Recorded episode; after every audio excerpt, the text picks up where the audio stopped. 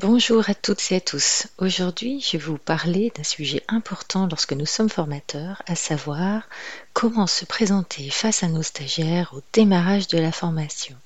Mais tout d'abord, je lance le jingle. Bienvenue sur le podcast du blog formationdeformateur.fr qui vous accompagne pour devenir formateur ou formatrice. Je suis Nathalie Mollier, formatrice depuis plus de 20 ans et sur ce podcast, je vous donne mes trucs et astuces pour animer vos formations actuelles ou futures. Vous me suivez? Alors, c'est parti pour un nouveau podcast. Peut-être avez-vous déjà ressenti ce stress de devoir vous présenter face à vos stagiaires en vous demandant ce que vous devez dire ou pas. Devez-vous dire votre âge, si vous êtes marié ou si vous avez des enfants Devez-vous parler de vos études? Oh là, tout ça, ça remonte à loin. Ou justement, vous n'avez pas fait d'études. Dans quel degré de détail devez-vous rentrer dans vos expériences professionnelles? Est-ce que vous devez en parler en détail ou au contraire de façon plus allégée? Vous craignez peut-être de paraître prétentieux ou au contraire pas à la hauteur ou trop ceci ou pas assez cela. Votre stress est légitime et cela est positif car cela prouve que vous êtes impliqué, attentif aux autres. Mais maintenant, il reste à passer à l'action. Donc dans un premier temps, nous allons voir pourquoi il faut se présenter. Tout simplement parce que c'est une étape essentielle du démarrage d'une formation. Car elle permet aux stagiaires de mieux vous situer, de comprendre qui vous êtes, et cela renforce votre autorité ou votre expertise dans la matière que vous enseignez. Parfois on se concentre tellement sur la formation, sur le contenu ou sur les apprenants qu'on en oublie de se préparer à se présenter soi-même.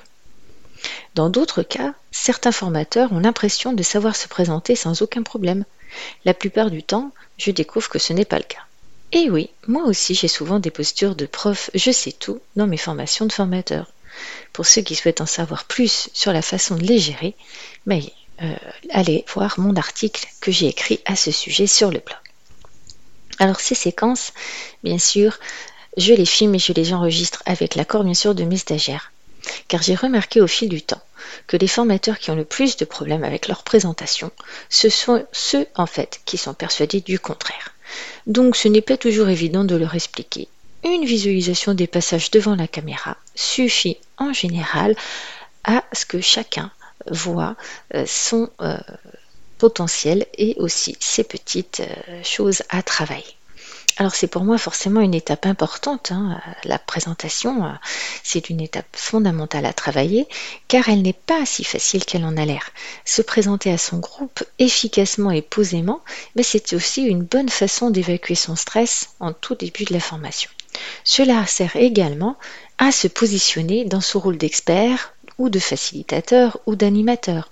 Cela va aussi rassurer votre groupe qui vous découvre pour la première fois. Une deuxième chose, c'est d'écrire son nom. Alors, ça peut paraître complètement absurde comme ça euh, quand je dis euh, oui, mais tout le monde est au courant de qui je suis. Bah, en fait, euh, non. La plupart du temps, les gens n'ont pas fait attention à qui allait être le formateur. Donc je vous conseille, si ce n'est déjà fait, de l'intégrer dans votre PowerPoint, votre nom, votre prénom, votre logo, etc. certains d'entre vous, bien sûr, ont prévu un slide de présentation pour eux ou pour leur organisme de formation, donc tout ça c'est déjà intégré. Bon, vous n'avez peut-être pas l'utilité d'un PowerPoint ou d'une présentation, donc dans ce cas, ben, vous pouvez écrire au tableau ou au paperboard. Et cela vous permettra soit d'insister sur votre prénom ou sur votre nom en l'écrivant plus grand, parce que c'est important aussi pour les stagiaires de savoir s'ils peuvent vous appeler par votre prénom ou s'ils doivent vous appeler euh, Madame Intel ou Monsieur Dupont. Alors, c'est peut-être un peu agaçant hein, quand je parle de ça, mais c'est très important aussi pour le formateur de s'intégrer à la culture d'entreprise ou du secteur d'activité dans lequel il intervient. Notamment, par exemple, des, secteurs où on va se tutoyer ou alors d'autres on va se vous voyez. Donc si, euh, on va y revenir, mais si vous, vous voulez absolument tutoyer tout le monde, il va falloir le préciser, ou inversement. Euh, dans l'hôtellerie, par exemple, il est très difficile d'appeler les gens par leur prénom et les tutoyer. Dans le monde de la glisse, euh, par exemple, euh, chez dans des grandes entreprises de la côte basque, ce serait de les vouvoyer qui serait vraiment une erreur ou les appeler Madame Monsieur qui serait choquant. Troisième chose, il faut savoir se présenter simplement. Alors là encore, ça dépend beaucoup de votre public. Euh, toutefois, savoir se présenter simplement, c'est un art qui est difficile à maîtriser. Certains formateurs ne vont pas s'en rendre compte qu'ils pontifient en étalant une liste de diplômes impressionnante face à des stagiaires qui ont à peine le bac. Alors parlez de vous, de vos diplômes, de vos expériences professionnelles, mais toujours avec simplicité, même si votre palmarès est impressionnant. Vos stagiaires sont là parce que justement, ils n'ont pas le même niveau que vous. Ils sont là pour apprendre. Donc je vous rappelle que moi je vous conseillerais toujours de rester neutre et bienveillant, car c'est avec cette posture que nous obtenons le plus de résultats d'un adulte apprenant. vous pouvez aussi euh, aller sur le blog et lire mon article sur ce qui pousse un adulte à apprendre. Mais tout simplement, montrez-vous humain. Rassurez les stagiaires en évoquant votre stress si vous êtes stressé. Eux aussi le sont peut-être. Toutefois, inutile de les inquiéter en disant que c'est votre première formation dans le domaine qu'ils doivent et qu'ils doivent être vraiment indulgents avec vous. Donc c'est pas la peine non plus de vous victimiser. Alors, quelques exemples de démarrage. Par exemple, on peut dire cela me fait plaisir d'être ici avec vous aujourd'hui. On peut dire également j'ai un parcours scolaire classique. Après avoir obtenu mon diplôme d'école de commerce, j'ai travaillé pendant 10 ans dans le marketing digital et c'est pourquoi aujourd'hui je suis venu partager avec vous ma passion.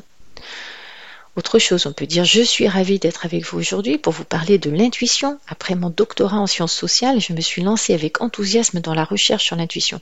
Cela fait maintenant 16 ans que je l'étudie et depuis peu je me suis lancée dans la formation sur ce sujet. Alors essayez d'afficher une attitude détendue même si vous êtes stressé. Souriez, regardez vos stagiaires.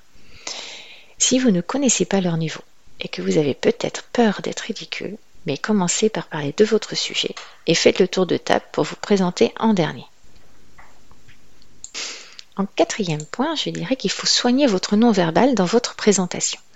Alors la tenue vestimentaire du formateur est un élément important à soigner. Bien sûr, euh, le choix de votre style dépend bien sûr de vous, de votre personnalité, de votre budget, hein, également de l'endroit dans lequel vous intervenez, ainsi que du secteur d'activité de votre client.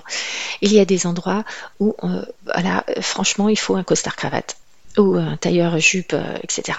Mais d'autres où on peut être beaucoup plus décontracté, ou même il faut être plus décontracté. En tous les cas, je vous conseille de mettre des vêtements que vous avez l'habitude de porter, surtout pour les chaussures, parce qu'un bon formateur dynamique bouge pour occuper l'espace, il piétine donc beaucoup. Inutile d'avoir des ampoules aux pieds et euh, bah, de souffrir.